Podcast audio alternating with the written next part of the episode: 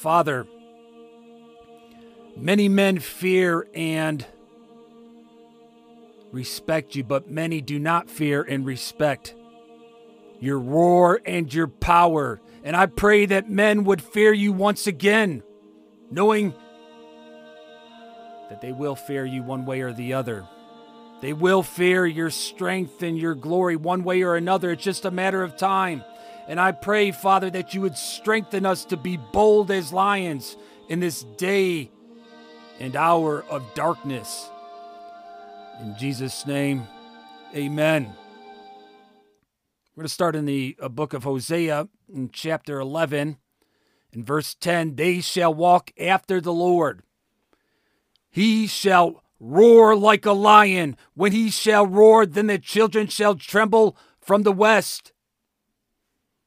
I'm going to start off by saying this, Christ friends America will hear the roar of the lion, one way or the other.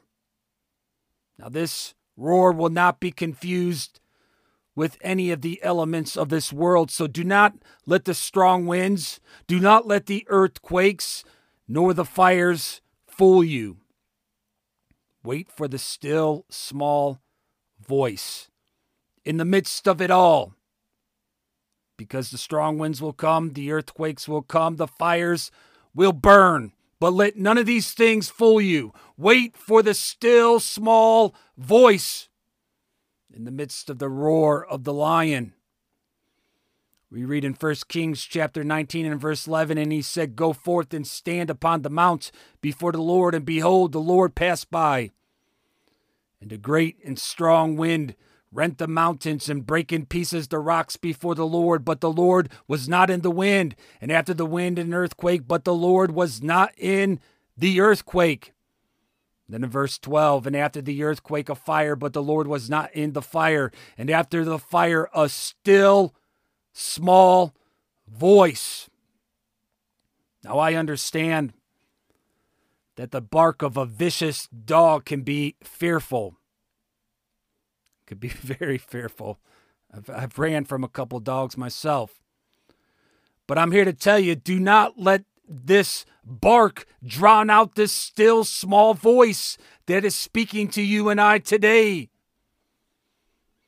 Verse 20 and 22 of 1 Kings 17, and he cried unto the Lord and said, O Lord my God, hast thou also brought evil upon the widow with whom I sojourned by slaying her son? And he stretched forth himself upon the child three times and cried unto the Lord and said, O Lord my God, I pray thee, let this child's soul come into him again. And the Lord heard the voice of Elijah, and the soul of the child came into him again, and he revived.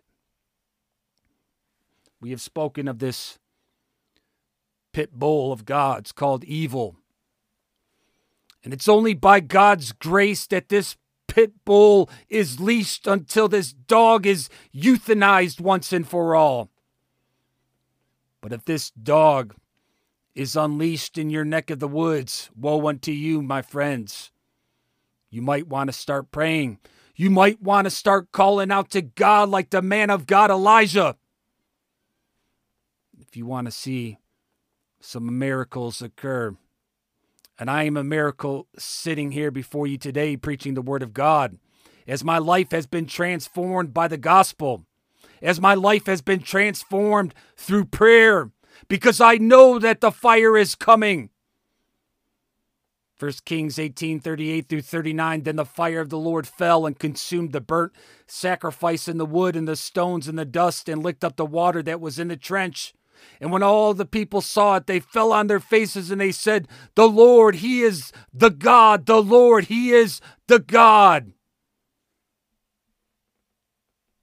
There are those who trust in the Lord, who bow before Him, who fall to their faces, who don't fear the fire, but they face it by His strength. I saw today, regardless of what you think of Kanye West, what a controversial figure. But you have to respect some of his boldness these days as he faces evil right in the face. In a recent interview on Revolt, he says, and he's telling me, I want you to visit the Holocaust Museum. And I was like, I want you to visit Planned Parenthood. That's our Holocaust Museum. Whoa, they ain't playing over there. Kanye West, what's going on? And all I can say with this man is let the fire fall. And while you pray and while you wait and while you fight, understand that no matter how hard the journey is, there is refreshment to be found in Christ. 1 Kings 19:5 And as he lay and slept under a juniper tree? Behold then an angel touched him and said unto him arise and eat. So I have a question for you friend. Does the journey seem to be too great? If it is this is how we know that God is near. This is so that we will trust in our greater God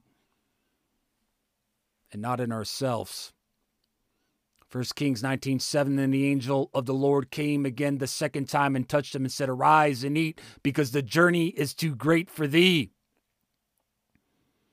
So, Brandon, when basic training training seems to be too great because you're about to ship off, remember who is greater. You say, well, who's Brandon? Well, Brandon is my new son in law who just married my daughter this past weekend.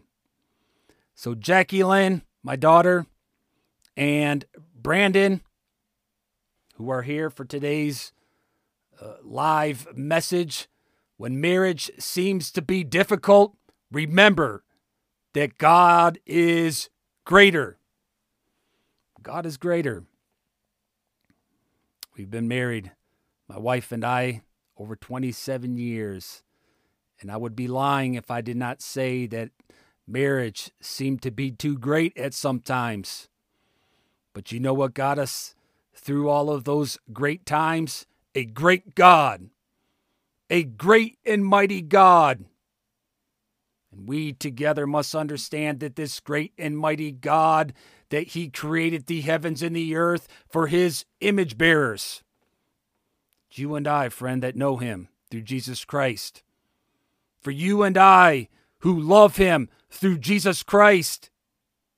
God loves us through his Son, and we love him through the Son. Praise his holy, na- holy name. And those of us who love the Son and those of us who love God, we understand that God is in control. We read in the Psalms, Psalm 106, verse 41, and he gave them into the hand of the heathen, and they hated them, and, and they that hated them ruled over them. God is in control, friend. You ask why we have the rulers that we have today. Ask God. He put them there. Deuteronomy 10:14 Behold the heaven and the heaven of heavens is the Lord thy God the earth also with all that therein is I just posted a video on YouTube and TikTok I believe that's going to reflect what I'm about to tell you in with respect that the heaven and the heaven of heavens is the Lord's thy God. And that is that there are three heavens. First, we have the first heaven, which is the earth, the outer court. This is the seen atmosphere, the physical world. Then we have the second heaven, which is the holy place, the unseen spiritual world. And by the way, all three of these heavens are, t- are pictured in the tabernacle. And thirdly, we have the heaven of heavens, the most holy place, the third heaven where we find God's throne, where Christ is king. And as long as that we're in this flesh, as long as that we are in this outer court of life called the earth, the man of God's life was never meant to be easy in this realm. Never. The book of Genesis tells us that we will toil and it will be rough. But God promises to never leave us nor to forsake us. 1 Kings 19:4 But he himself went a day's journey into the wilderness and came and sat down under a juniper tree and he requested for himself that he might die. Here's a man of God requesting that he might die and said, It is enough now, O Lord, take away my life, for I am not better than my fathers. Here we find a man of God in a very difficult time of his life, asking God that he may die. Here we see that the will of God is not always easy. It is not always health and wealth and prosperity, as some preachers lie. Notice that I said the man of God, which means that if you are a man or a woman of God, you too might find yourself next to a juniper tree, questioning why you're even alive today. But if you're breathing with me, it's for a purpose, it's for a reason, because you are among the remnant in Christ. The remnant are the elect, the true Israel of God, such as Elisha, this man of God. 1 Kings 19:18 Yet I have left me 7,000 in Israel. All the knees which have bowed unto Baal and every mouth which hath not kissed him. This is where we find the wide path versus the narrow path that we read about in 1 Kings 18:22 then said Elijah unto the people I even I only remain a prophet of the Lord but Baal's prophets are 450 men he was up against almost impossible odds in the eyes of men. There was no room for trust in himself. He had to fully trust in God to face these odds. Just as you and I face impossible odds within this life, but through Christ we can find the victory. It's on this path that we cry with all of the elect, that cry out with the psalmist in Psalm 108, 12, and 13 Give us help from trouble. For vain is the help of man. Through God we shall do valiantly, for it is he that shall tread down our enemies. Verse 4 and 5 For thy mercy is great among the heavens, and thy truth reacheth unto the clouds. Be thou exalted, O God, above the heavens, thy glory above all the earth. Some say I haven't called upon the Lord as I have as I have as I have should have. Is this not true for most of us? Call upon the name of the Lord today. Do not look behind. Call upon the name of the Lord today. The Lord is near. The Lord has not forgotten you, my friend. And I believe that's why some of you may have even scrolled upon this message today. Because the Lord is near. Call upon him. Hosea 7 7 they are all hot as an oven and have devoured their judges. All their kings are fallen. There is none among them that calleth unto me. We live in that day where very few call upon the name of the Lord. Will you be one of them? So often we fail to call out to the Lord because of our own pride, our own pride that tells us that we got this. But no, we don't got it. Because if we had it, we would not be in the position we are in today, even as a nation called America. Hosea 7:10 and the pride of Israel testify it to his face and they do not return to the Lord their God nor seek him for all this. And when our rope of pride takes us no further, when it can take us no further, we begin to worry we begin to worry about the petty things of this life and we become anxious. And I have a question for you. What are you worried about? Because God even commands the ravens in 1 Kings 17 4. And it shall be that thou shalt drink of the brook. And I have commanded the ravens to feed thee there. God even commands the ravens, yet we worry. We must humble ourselves before Almighty God. We must seek His strength, or we will be humbled by His strength. I saw a post yesterday that was the antithesis of what I just said. It was posted by Andrew Torba, the CEO of Gab, and he claims to be a Christian nationalist. And he posted a new book by a Stephen Wolfe, and he says the book is so based.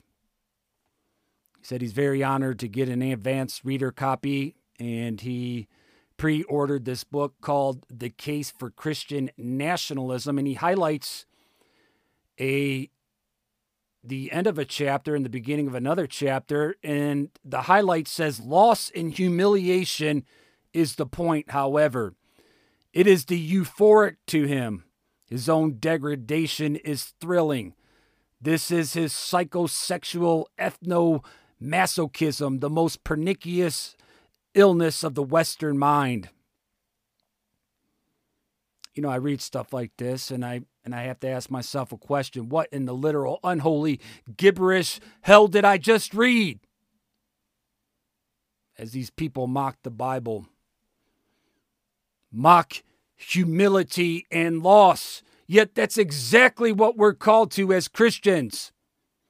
Philippians chapter 3, verse 7 through 8. But what things were gained to me, those things I counted lost for Christ. Yea, doubtless I count all things but loss for the excellency of the knowledge of Christ Jesus my Lord, for whom I have suffered the loss of all things, and do count them but dung, that I may win Christ. Then they call us social masochists. Are you kidding me? These people are prideful self preservationists. But when you do not read the Christ book, you end up writing antichrist books, whether you realize it or not. There's a metal musician. I don't know where I came across a clip on one of these social media sites. James Hetfield.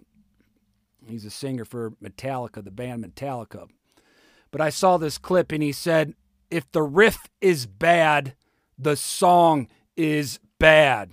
Now, that stuck out to me because this is exactly why earthly nationalism is bad because it's a bad riff. It equates to the Jerusalem above, not the Jerusalem above. And until you understand the divided heart of Israel, you understand little as it pertains to the word of God. Hosea 10, verse 1 and 2 Israel is an empty vine. He bringeth forth fruit unto himself. According to the multitude of his fruit, he hath increased the altars. According to the goodness of this of his land, they have made goodly images. Their heart is divided. Speaking of Israel. Now they shall be found faulty. Hosea says, he shall break down their altars. He shall spoil their images. In other words, their idolatry. It's this divided heart that consists of the Israel of God, the elect, versus Antichrist Israel. The Jerusalem above versus the Jerusalem below. You must understand this difference if you want to understand what's going on in the world today. 1012 Hosea, sow to yourself in righteousness, reap in mercy, break up your fallow ground, for it is time to seek the Lord till he come and rain righteousness upon you. Verse 13, you have plowed wickedness, you have reaped iniquity, you have eaten the fruit of lies, because thou didst trust in thy way, in the multitude of thy mighty men. So here, my friends, we see, as Paul told the Romans, that all Israel is not Israel. 1 Kings 18 18, and he answered, I have not troubled Israel, but thou and thy father's house, in that you have forsaken the commandments of the Lord, and thou hast followed Baalim. That is the difference between the Israel of God and Antichrist Israel. Jehovah or Baalim? You can choose, my friends. The earthly nationalism or the kingdom nationalism. 1 Kings 18:21 and Elijah came into all the people and said, "How long halt you between two opinions? If the Lord be God, follow him, but if Baal, then follow him." And the people answered him not a word. Maybe many of them scratched their head like many of them many of you may be scratching your head even now as I speak. But I'm telling you my friends, choose. Choose the Lord God or choose Baal. It's one or the other. You cannot serve two masters. But either way, my friends, either way, we will all hear the roar of the lion. Psalm 108. O God, my heart is fixed. I will sing and give praise even with my glory. Awake, psaltery and harp. I myself will awake early. I will praise thee, O Lord, among the people, and I will sing praises unto thee among the nations. For thy mercy is great above the heavens, and thy truth reacheth unto the clouds. Be thou exalted, O God, above the heavens, in thy glory above all the earth, that thy beloved may be delivered. Save with thy right hand and answer me. God hath spoken in his holiness. I will rejoice. I will divide Shechem and mete out the valley of Succoth. Gilead is mine, Manasseh is mine, Ephraim also is the strength of my head, Judah is my lawgiver. Moab is my washpot. Over Edom will I cast out my shoe, over Philistia will I triumph. Who will bring me into the strong city? Who will lead me into Edom? Will not thou, O God, who hast cast us off, and will not thou, O God, go forth with our host? Give us help from trouble. For vain is the help of man. Through God we shall do valiantly, for he is it that shall tread down our enemies. I pray that this episode of Gospeled was a blessing to you. And if you would like to become a team member of this Christ Works, simply pray. Pray that God would use this podcast mightily for His glory. Share the episodes wherever you can and support with a subscription if you're able to do so. We are in this together, Christ friends. Keep up the good fight.